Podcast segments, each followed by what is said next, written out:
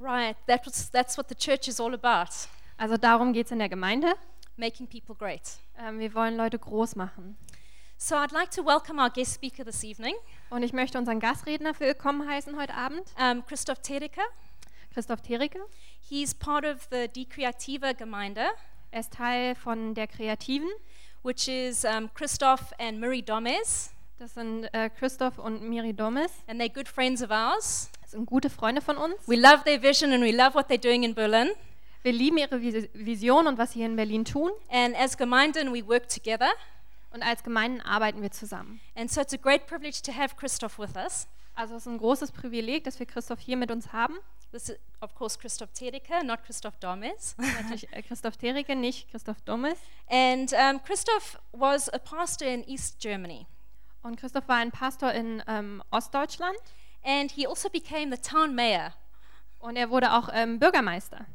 Um, Christoph has led former Stasi people to the Lord. Und er hat ähm, ehemalige Stasi-Leute zum Herrn geführt. He's seen amazing breakthroughs in prayer. Er hat unglaublichen Durchbruch im Gebet erlebt. And he leads a ministry to refugees. Und er ähm, leitet einen Dienst für Flüchtlinge.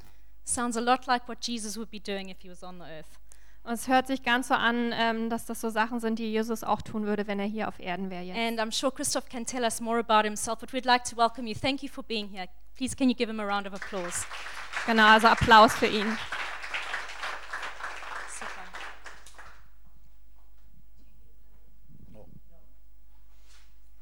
Thank you. I'm glad uh, to be today here uh, because she is uh, such a strong uh, prayer warrior. I must somehow change my uh, first word. Ach so, ja, ich kann auch auf Deutsch, okay. Also, weil die Frau Pastor so toll gebetet hat, äh, hat sie mir irgendwie so meinen ähm, Anfang weggenommen. Ähm, Hallo Technik, ist noch einer da hinten? Ja. Kannst du mal dieses schöne Bild mit dem Netz äh, mir hier aufspannen? Was hier schon ein paar Mal jetzt zu sehen war? Dieses Gemeindebild? Das können wir heute gut gebrauchen, ja, danke. Ähm, ja, ich wollte eigentlich sagen, ähm, ihr seid ja eine ziemlich verlassene Gemeinde. Also es ist ja schlimmer eigentlich als bei der Himmelfahrt, da ist Jesus alleine aufgestiegen. Bei euch, da fährt der Pastor gleich mit 30 Leuten los. Also, aber es ist natürlich auch toll, dass er so viele Leute hat, die Mitarbeiter sind und die sich schulen lassen wollen. Und ähm, ich hoffe, dass wir dahin kommen, dass wir alle sozusagen in diesen Status reinkommen, dass wir wissen, was wir beim Herrn zu tun haben. Äh, ich selber kann von meinem Leben sagen, ich fühle mich halt äh, tatsächlich wie so ein Fisch im Wasser, äh, weil wenn man das ausleben kann, was sozusagen die Berufung ist, die Gott auf ein Leben gelegt hat, kriegt man zwar ab und zu auch mal einen kräftigen Boxhieb ab und man verliert auch mal eine Runde, aber insgesamt ist das einfach ein unglaubliches Glück, was irgendwie ja fast das menschliche Maß übersteigt, weil das ist nicht abhängig von Umständen oder so und ist einfach da. Okay, ich erzähle mal ein bisschen über meine Person. Ich muss anfangen ähm, mit meinem Großvater. Der ist in Neuruppin, nicht weit von hier, da wo jetzt die Kreative sich gerade befindet, äh, mit meinem jüngsten Sohn auch. Ähm, der ist da äh, zur Armee gegangen und zwar 1913 und 14. Und im April 1914 war seine Armeezeit zu Ende. Da hat er meine Großmutter kennengelernt, ohne die wäre ich also gar nicht auf der Welt. Und tja, im August ging der Erste Weltkrieg los. Und die Leute, die natürlich frisch ausgebildet waren, die wurden sofort an die Front geschickt. Und so ging es ihm auch. Und von dieser Armeeabteilung, die da in Neuruppin aufgestellt wurde, das, ist, das nennt man Armeekorps, und das sind immer 30.000, haben 1.200 überlebt. Er war dabei. Der ist dann Lehrer geworden und eine Generation später ist mein Vater in dasselbe Armeekorps gezogen worden, auch wieder 30.000, hat den Zweiten Weltkrieg mitgemacht und da haben zwölf überlebt von den 30.000. Und er war einer davon. Und als er das mitbekommen hat, hat er sich gesagt, also irgendwie ist das wohl ein ziemliches Wunder, dass ich das überlebt habe. Und dann hat er festgestellt, dass dieses Wunder einen Grund hatte. Und dieser Grund war, dass seine Großmutter und seine Mutter jeden Tag für ihn gebetet haben. Ihr wisst, diese Generation hat nicht viel gesprochen über die Sachen, was sie erlebt hat, weil es war alles so schlimm. Mein Vater hat mir einmal davon erzählt, dass er ungefähr 80 Mal in seinem Leben wirklich dem Tod ins Auge geblickt hat. Panzer sind über sein Haupt gefahren und nicht ein Haar war gekrümmt. Solche Dinge hat er erlebt. Und so hat er sich nach dem Krieg ähm, entschieden. Er war bei den Engländern irgendwie in Kriegsgefangenschaft gekommen, hat sich da unterm Zaun durchgewühlt, ist dann nach Süddeutschland geflüchtet und da ist er dem Bruder von Max Planck begegnet. Der leitete damals die Pietisten, äh, die es da in Süddeutschland gibt. Und der sagte dann zu ihm, Konrad, du musst Theologie studieren. Ja, das hat er dann auch gemacht. So ist er Pfarrer geworden. Und da dann einer der berühmtesten Leute der bekennenden Kirche, nämlich äh, der äh, U-Boot-Kapitän Niemöller, dann nach Tübingen kam, um äh, da die Studenten aus dem Osten wieder zurückzubitten in Jesu Namen, hat er sich dann auf einen 600 Kilometer langen Weg gemacht nach Rostock. Äh, da waren alle Fensterscheiben kaputt nach dem Krieg, 35 Grad minus und kein Ofen zu heizen. Der hat dann also im Bett gelegen mit Stiefeln, Mantel, Schuhen, äh, Hut und äh, sein Neues Testament in klammen Fingern mit Handschuhen aufgeschlagen und sein Griechisch gelernt. So kann man halt auch Theologie studieren. Das war die Art, wie die Leute damals sozusagen ihre Liebe zu Jesus beweisen mussten und da musste ihn einfach durch das Wort warm werden. So ist er dann Pfarrer geworden und so bin ich halt aufgewachsen, Baujahr 54, mit Oderwasser getauft, also ganz im Osten. Die Polen haben auch schon mal, als ich als Kind versucht habe, die Staatsgrenze Richtung Osten zu überwinden, dann auch schon mal auf uns geschossen damals. Äh, jetzt bin ich froh, dass ich die allerbesten und liebsten Beziehungen zu denen habe. Was Gott tut in der Beziehung ist einfach äh, ganz große Klasse. Ja, dann war ich äh, eine Weile als Pfarrer tätig, evangelischer Pfarrer. Und irgendwann eines Tages erwischte es meine Frau, dass die so üble Kopfschmerzen bekam, dass sie den kleinen Finger nicht mehr rühren konnte, ohne laut aufzuschreien. Die war schon ganz grün im Gesicht und hinterher hat man festgestellt, dass das Gehirnhautreizungen waren. Die führen normalerweise zum Tode, jedenfalls dazu, dass du irre wirst, verblödest. Und ja, nun musste ich irgendwas mit ihr machen und äh, dann wollte ich sie mit dem Auto nach Berlin bringen, aber die Autobahn war damals noch aus Hitlers Zeit, das heißt, dat, dat, dat, dat, dat, dat, dat, das hältst du mit Kopfschmerzen überhaupt nicht aus. Also das ging nicht. Ja, dann wollte ich sie zu meinen Ärzten da in der Kleinstadt Storkow, wo ich war, bringen. Sagte, ja, du hast jetzt genug Leute von denen beerdigt, äh, ich will nicht der Nächste sein. Äh, ich traue denen nicht. Ja, und dann hatte sie eine ganz verrückte Idee, nämlich das in Hirschluch, das war da gleich bei uns um die Ecke rum, dass da so eine verrückte Bibelschulertruppe ist und dass die äh, auf dem Marktplatz gewesen seien und hätten behauptet, sie könnten da im Namen von Jesus heilen. Und sie hatte nun diese völlig verrückte Idee, das könnte tatsächlich was sein. Ach, dann habe ich versucht, ihr das auszureden, aber die war so schwach. Da ich, okay, ich packe die jetzt ins Auto, Trabant damals natürlich noch, und dann dahin gefahren nach Hirschluch. Und dann passierte natürlich genau das, was ich mir gedacht hatte. Die Bibelschüler haben ihren Kurs unterbrochen. Das Leiter-Ehepaar hat für meine Frau gebetet und außer Spesen nichts gewesen. Ich fuhr sie wieder nach Hause, sag, leg dich ins Bett, ich habe jetzt eine Beerdigung, aber ich bin eine halbe Stunde, bin ich wieder da, ich beeile mich, mach gar nichts. Bin dann zu der Beerdigung gefahren und ganz schnell wieder zurück. Mein Auto weit vom Haus geparkt, damit ich sie auch gar nicht aufwecke, falls ich schlafen sollte. Komm in die Türe rein, riecht's nach Kaffee, nach frischem Kuchen. Sag, wer hat denn hier den Kaffee gekocht? Wer hat denn hier den Kuchen gebacken? Na, ich war sie geheilt. So, da war ich aber schon war acht Jahre Pastor. So, dann musste ich halt äh, irgendwie meine Theologie ändern. Und äh, wie der Herr das gemacht hat, kann ich euch im Einzelnen nicht sagen. Jedenfalls innerhalb eines Jahres habe ich 180 Prozent andersrum gepredigt, als ich es vorher gemacht habe. Und dabei bin ich nun bis heute geblieben. Das war 1987, dann kam die Wende und sie hat schon kurz erzählt, das hat ihm Gerrit so gut gefallen, ich musste dann in der Kleinstadt da die großen Bürgerversammlungen leiten und dann kamen die Leute und äh, wollten richtig mit Messer auf den Bürgermeister los und dann bin ich da dazwischen und dann haben sie mich gleich an dessen Stelle zum Bürgermeister gemacht. Äh, es hat mir sehr geholfen, äh, sehr praktisch zu sein in meiner Arbeit, also nicht bloß viel reden, sondern äh, Nägel mit Köpfen äh, zu machen. Und ich liebe das, wenn äh, Politiker anfangen, äh, geistlich zu sein und geistliche Aufgaben zu überlegen, zu übernehmen, dann ist das eine ganz, ganz super klasse Angelegenheit. Ich weiß, letztes Jahr war ich in Nigeria und da kam dann der äh, Präsident von diesem Staat, wo wir da waren, die haben 37 Staaten, nicht 50, aber immerhin 37. Und der kam also, um da ein Grußwort zu halten. Das wurde dann eine Predigt von einer Stunde. Und am Ende sagte er, lebt bitte so, dass der Pastor bei eurer Beerdigung nicht lügen muss. Das ist doch handfest. Ne? So, das ist sehr klar. Und so muss es halt sein. Äh, ja, ich war also, wie gesagt, äh, Pastor. Dann hat der Herr mir meine Gemeinde äh, ein bisschen mh, hm, auseinanderbauen lassen.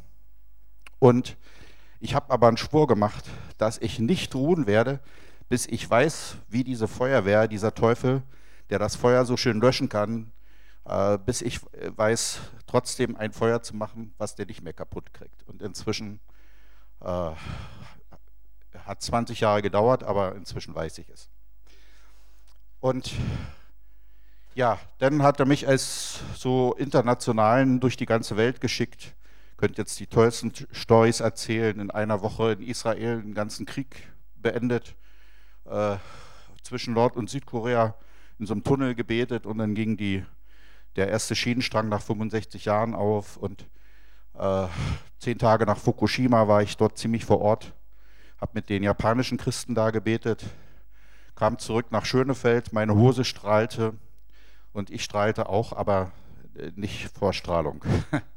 aber die Hose war hin, die musste ich in Sondermüll wegtun und ich hatte selbst gar nichts. Ist ein Wunder, kein Mensch kann es erklären. Ähm, aber ich will nicht meine Person groß machen, sondern heute will ich eine andere Person groß machen und zwar Petrus. Habt ihr von Petrus schon mal gehört? Sicherlich, ne? Dumme Frage. So, und äh, da fangen wir jetzt mal an und ich habe mir gedacht, wir machen es heute nicht so hochgeistig, äh, also, also jetzt äh, nicht so ein riesen Teaching hier, äh, sondern mehr so, na, wie man das eben einen Tag vor Pfingsten in der Schule bei, in meiner Zeit auch gemacht hat. Da hatten die Lehrer keine Lust und wir hatten auch keine Lust. Und dann hat man halt vorgelesen oder ein bisschen schön erzählt. Also so ein bisschen in der Richtung, aber ihr sollt trotzdem was lernen. Äh, wir fangen mal gleich an mit dem Petrus. Wer möchte, kann mal aufschlagen. Äh, unser Text heute ist mh, Lukas Kapitel 5, der Anfang.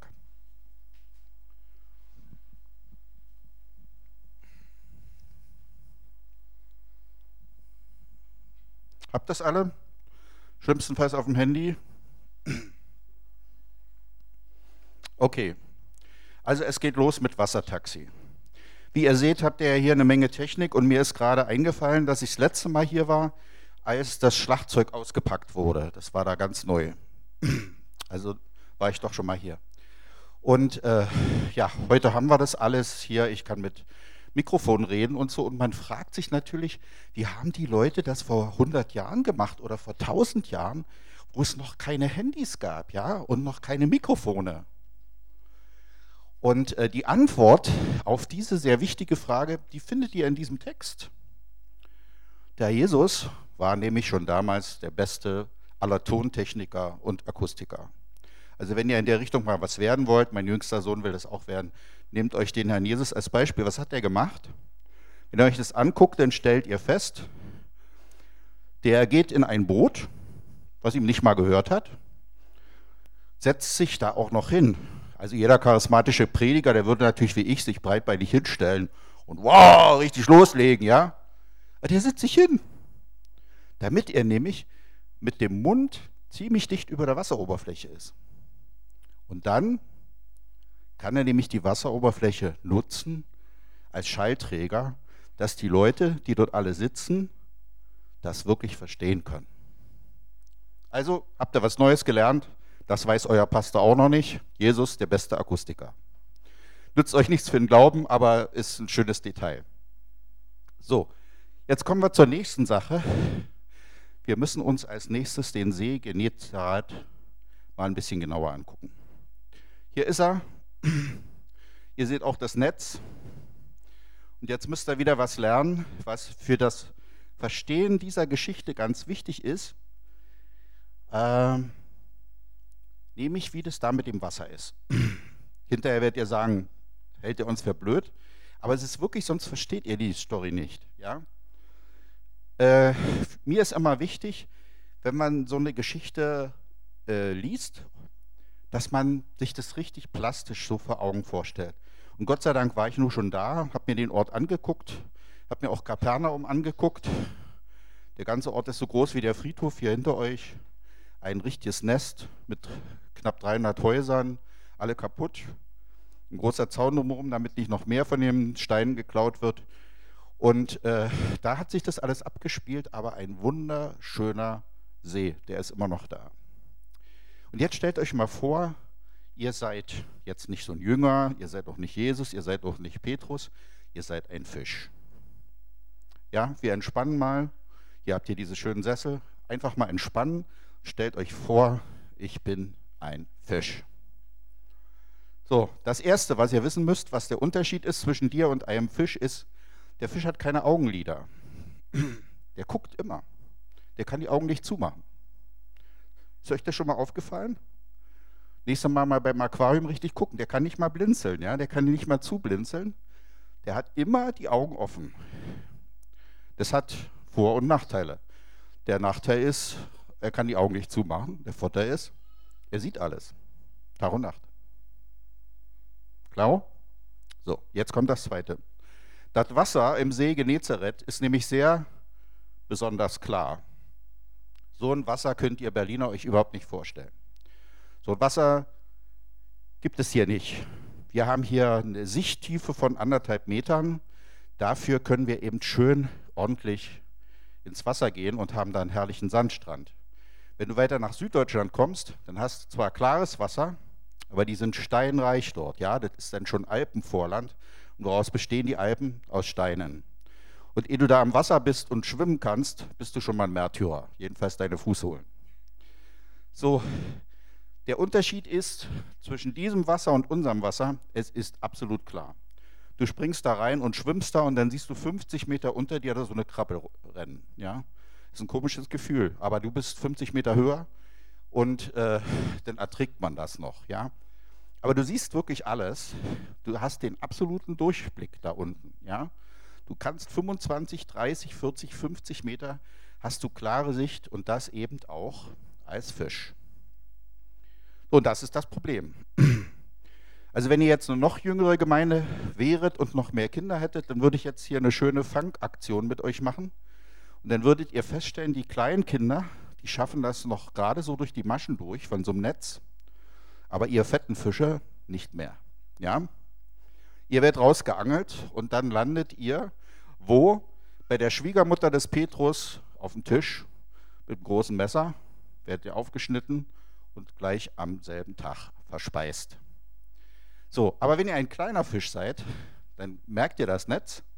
Huh, ihr kommt gerade noch so durch die Maschen durch, ja, könnt ihr euch das vorstellen? Und dann seid ihr verschwunden, aber jetzt frage ich euch wieder eine ganz intelligente Frage. Wenn irgendwann in diesem Fischleben ihr wieder mal so etwas ähnliches wie Netz seht, was werdet ihr tun? Ist die Frage so schwierig? Ja, natürlich, abhauen, so schnell wie möglich abhauen. Weil inzwischen seid ihr gewachsen, ja? Ihr seid vielleicht sogar ein erwachsener Fisch. Weiß nicht, äh, also die wachsen, glaube ich, immer.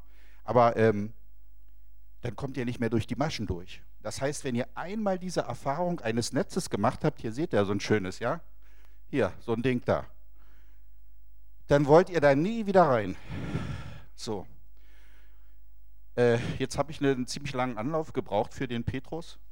Fakt ist, ihr müsst wissen, dass man im See Genezareth keinen Fisch am Tage fangen kann.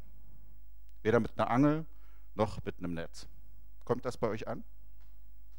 Es geht einfach nicht. Das Dumme ist, es wird in dieser Geschichte nicht geschrieben, weil für die Leute dort war es selbstverständlich, das zu wissen. Für uns ist es das nicht, deswegen muss ich euch so kindergartenmäßig äh, da so ein bisschen ranführen. Aber ihr müsst euch mal das bitte klar machen, es muss jetzt im Kopf Klick machen, du kannst dort am Tag keinen Fisch rausholen, weil der sieht dich. Der sieht dein Netz, der sieht dein Boot, der sieht alles und haut ab. Verstanden?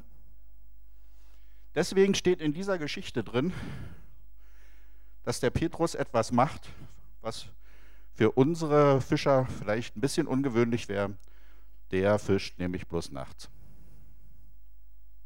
So, und wenn du das machst, versucht euch das wieder vorzustellen, ja. Du siehst kein Ufer mehr, du siehst kein Land, du weißt überhaupt nicht, wo du bist. Dann ist es kalt, ja. Äh, dann liegt irgendwo das Messer rum, dann fällt es dir ins Wasser. So, dann ist es weg, ja. Du kannst es nicht mehr rausfischen, weil es ist alles dunkel. So, dann äh, kommt die Gischt drüber und dir wird kalt, ja. Es ist äh, ein ziemlicher Knochenjob äh, auf dem See Genezareth Fischer zu sein und manchmal, wenn die Wellen richtig hochgehen, äh, die Armee hat festgestellt, bis 5,50 Meter hohe Wellen. Das reicht dann schon, damit sich auch der Magen ganz schön verrenkt. Ja? So, das ist also ein Job, den eigentlich nicht so viele Leute gerne machen wollen. Und das größte Problem dabei ist, selbst wenn du alles richtig machst, wenn du das richtige Netz hast, wenn du nachts rausfährst und alles, alles beherzigt, was dir deine Vorfahren als Fischer schon beigebracht haben, kann es sein, du kommst am nächsten Morgen an und du hast nichts gefangen. Und wisst ihr, was das heißt? Wir stellen uns das mal wieder praktisch vor. Da steht nämlich am Ufer die Schwiegermutter, das Messer schon in der Hand, ja, Haha, Petrus, dieser Schwiegersohn, ich habe doch immer gewusst, der taugt nichts. Könnt ihr euch das vorstellen? So, also dann hat man wirklich den Fünfer am Lotto gezogen, du kommst da an und nichts gefangen. Also das ist ziemlich schlimm, aber es kann dir passieren. Das ist wie beim Lotto, du kannst gewinnen, aber du kannst auch Pech haben.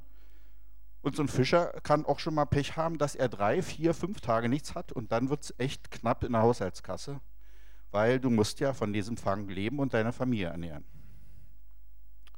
So, und jetzt wird uns erzählt, dass Petrus und sein Bruder Andreas, die haben das Boot abgelegt am Strand und die fangen an, etwas zu machen, was du eben in der Nacht nicht machen kannst, nämlich diese Netze, die sich da nachts verheddert haben, die irgendwie wieder auseinander zu knüppern. Das ist eine riesige Arbeit, da brauchst du Stunden dazu und da sind die dabei und plötzlich kriegen die mit, aha, da gibt es einen, der will unser Boot als äh, Wassertaxi nutzen.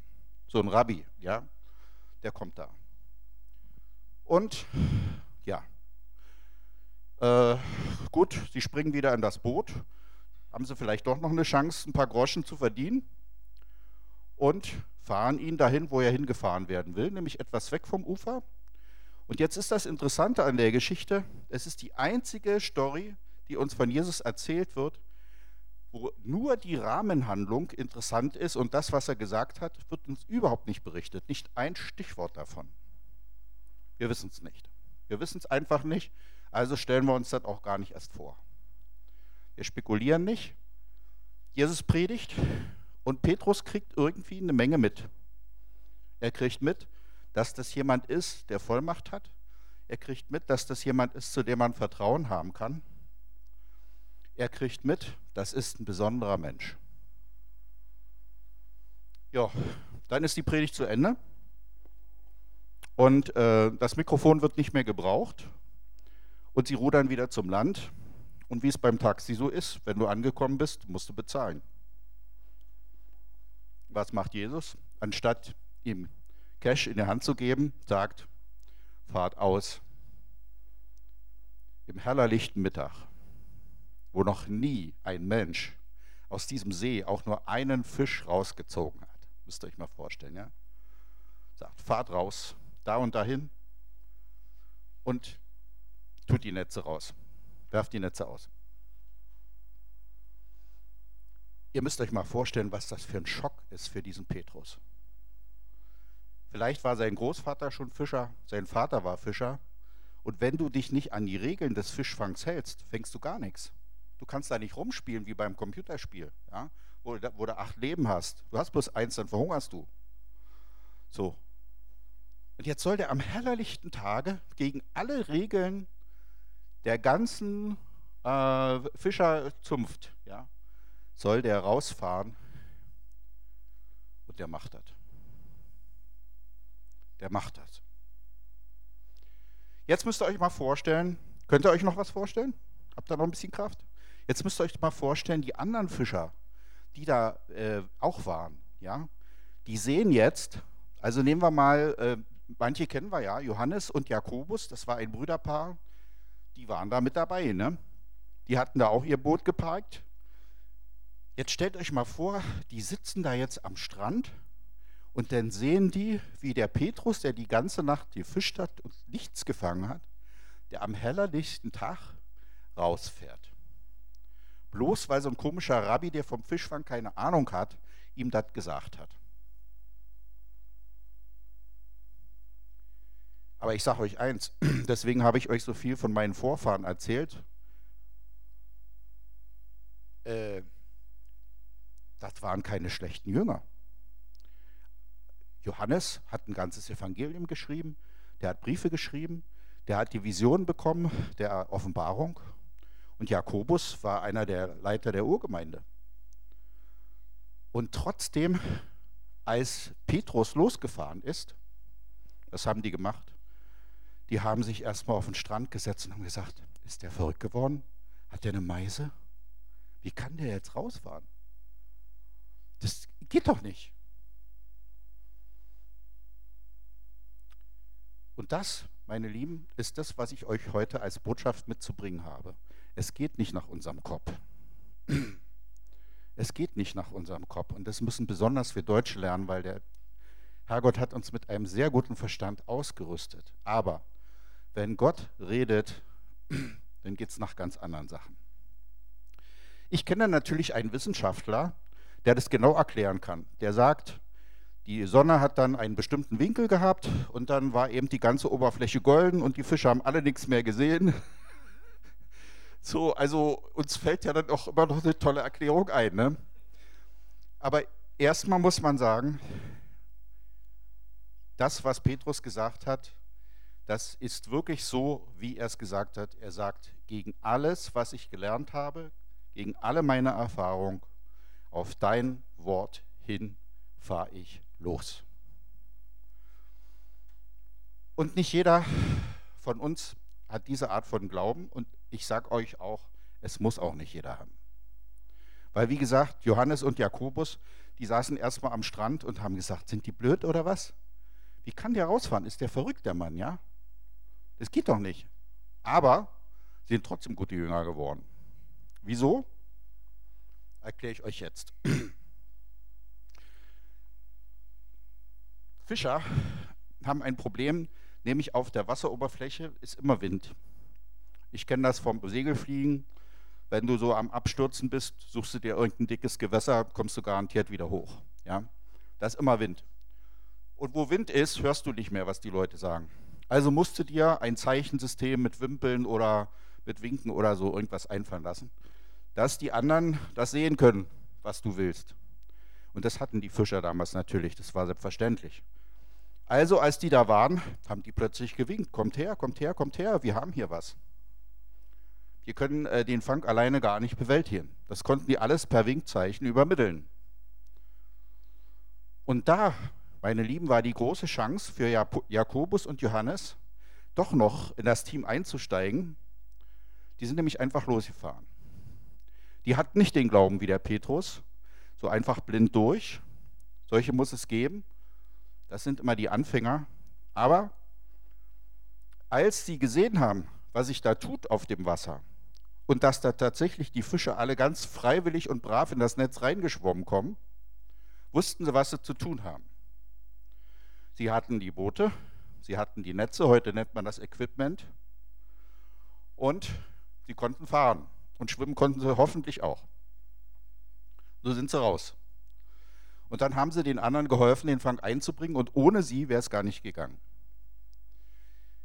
Äh, ihr wisst ja, dass ich äh, gesagt habe, als Bürgermeister musste ich sehr praktisch sein. Also sage ich euch jetzt die praktische Anwendung. Die praktische Anwendung ist, habt immer Respekt vor anderen Kirchen, auch wenn sie nicht so heiß sind wie ihr. Warum? Wir werden die alle noch brauchen. Kann sein, wir sind die Ersten, die auf Gottes Geheiß losfahren. Und das, was da draußen auf dem Wasser passiert ist, dass die Fische kommen, ist schlicht und einfach ein Beispiel für Erweckung. Aber dann werden wir die alle brauchen. Dann werden wir ihre großen Kirchen brauchen, dann werden wir ihr Equipment brauchen. Werden wir ihre Veranstaltungen brauchen und letztlich werden wir sie auch selber brauchen. Und äh, Gott hat vor, ganz viele von denen dann sozusagen mit ins Boot zu holen. Und wenn wir die vor den Kopf schlagen und mit unserem Stolz kommen und sagen, oh, taugen alle nichts, wir sind die einzigen wahren Christen, dann wird das nicht klappen. Und wenn wir winken, werden sie nicht kommen. Versteht ihr, was ich meine? Das ist ganz wichtig. Es ist nicht jeder dazu wirklich bestimmt vom Herrn. Ihr könnt das im ganzen Alten und Neuen Testament nachlesen. Es musste nur einen Petrus geben. Und auch im Alten Testament gab es einzelne Leiterpersönlichkeiten. Andere sind ihnen dann hinterher, haben sie unterstützt, haben die Sache groß gemacht. Äh, es muss nicht jeder sozusagen diesen ganzen gewaltigen großen Glauben haben. Das macht der Heilige Geist schon. Er sucht sich einen aus, sozusagen, da geht der Fokus drauf, so ein richtiges Spotlight, und der macht es dann auch. Ja? Aber wichtig ist, dass wir bescheiden bleiben und treu bleiben und guckt euch an, Johannes und Jakobus, das waren nicht die schlechtesten Jünger. Und von daher sollten wir versuchen, ja, schon den Herrn zu bitten, dass wir sowas sind wie ein Petrus. Aber bitteschön, wenn er das nicht will, dann sollten wir uns auch mit der zweiten Reihe abfinden und sagen, okay, aber wenn es losgeht, dann will ich mit dabei sein. Und wenn ich sehe, dass die Fische schwimmen, dann habe ich mein Boot und ich habe meine Technik und vielleicht habe ich sogar einen starken Motor und dann fahre ich da auch hin. So, damit bin ich mit meiner Predigt schon am Ende. Aber noch nicht so ganz mit meinem Ministry. Und zwar, ah, wie soll ich das sagen? Also, ich bin mit dem Herrn so ein bisschen wie so ein altes Ehepaar. Wir müssen gar nicht mehr viel reden, so wir gucken uns an oder der gibt mir mal einen Wink und dann äh, weiß ich schon. Äh, so, also mit meiner Frau bin ich jetzt 25 Jahre verheiratet, mit der klappt es noch nicht so gut.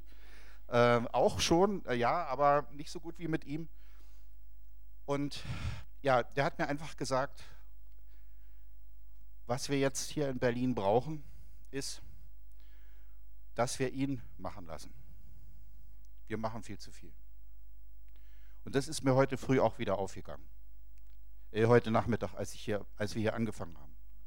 Wir sind aktiv. Und wozu ich euch jetzt mal einladen will, ist etwas, was vielleicht für, für euch ganz neu ist, aber was ganz wichtig ist.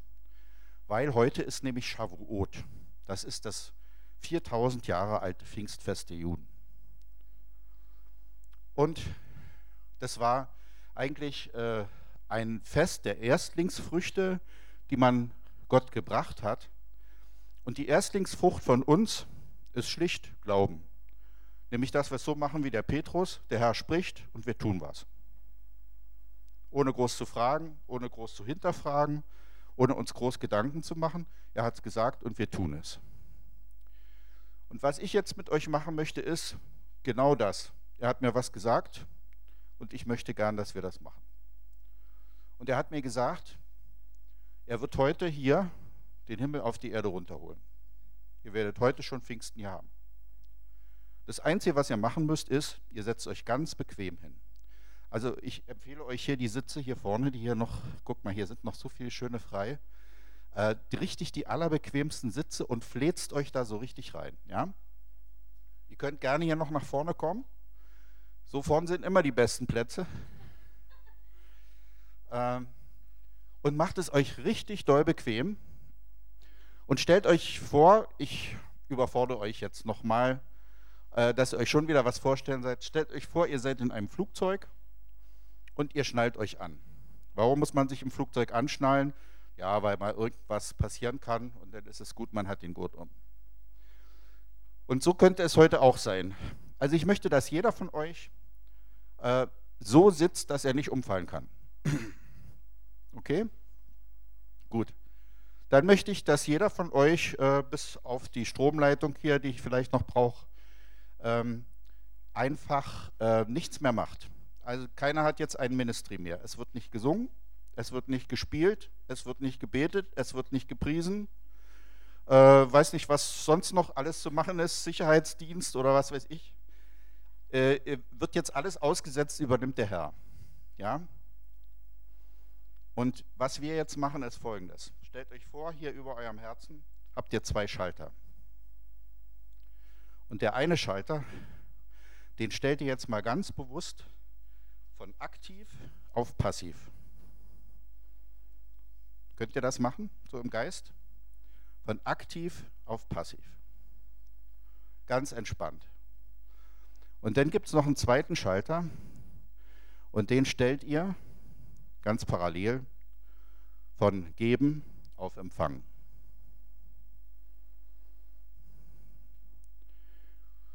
Und in den nächsten zehn Minuten sind wir einfach still und warten, was der Herr tut. Und ich verspreche euch, er hat es gesagt und er wird es auch tun. Er wird runterkommen und er wird jedem Einzelnen von euch dienen. Und zwar ganz individuell. Ihr braucht ihm nichts mehr sagen, er kennt alle eure Gebetsanliegen. Ihr braucht äh, äh, überhaupt nicht aktiv zu sein. Krallt euch einfach, nehmt euch, was ihr empfangen könnt, indem ihr offen seid und das ist alles. Versucht so ein Schwamm zu sein im See Genezareth und das Wasser einfach aufzusaugen, was runterkommt. Und wir machen das jetzt einfach mal so lange wie es geht, solange wir was aushalten. Manche Deutsche halten es nur zwei Minuten aus, manche auch mehr. Und äh, wir werden den Gottesdienst dann einfach so beenden, dass die von euch, die denn schon Zeugnis haben äh, und sagen können, was ihnen passiert ist, also klare Heilung und sowas, erwarte ich schlicht, weil ich das kenne, dass das passiert, äh, dass die das denn schon sagen können. Und alle anderen, die noch sozusagen ein bisschen so im Rausch des Heiligen Geistes sind, die können einfach in der Stille noch bleiben und können das ausklingen lassen.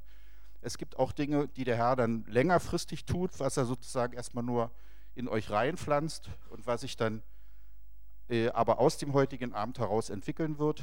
Und es gibt auch das, dass man so eine starken Impulse von Gott kriegt, dass man erstmal weder darüber reden will noch kann. Ja, so ihr braucht dann nichts zu sagen. Aber wenn ihr irgendwas Konkretes habt, sagt es bitte auch, weil wie sagt der Berliner, Dank kloppt die Sachen fest. Dem Moment, wo ich das ausspreche, was ich empfangen habe, kann es mir der Teufel so schnell nicht mehr klauen. Deswegen ist es wichtig, dass wir das tun. Und jetzt einfach gehen wir in die Stille und ich hoffe, dass ihr denn nicht denkt, das ist jetzt hier ein besonderer Trick von mir, sondern ihr könnt das alle selber und in jeder Situation wieder machen. Und wir Deutschen brauchen das oft, weil wir dann, weil wir so ausgepumpt sind. Und ich habe das erlebt in dieser Zeit, als ich Bürgermeister war. Ich hatte einen 16-Stunden-Job und das sieben Tage die Woche. Wenn ich abends in meinen Hauskreis gekommen bin, dann habe ich wirklich auf dem letzten Loch gepfiffen. Und äh, wenn der Heilige Geist dann gekommen ist und uns berührt hat, zehn Minuten lang, dann war ich fit für die nächsten 24 Stunden. Und so wird es euch auch gehen. Also nehmt einfach alles, was ihr kriegen könnt und macht nichts anderes, als schlicht passiv zu sein und lernt es auch als Gemeinde. Ihr braucht nicht mich dafür, ich bringe euch das jetzt nur bei.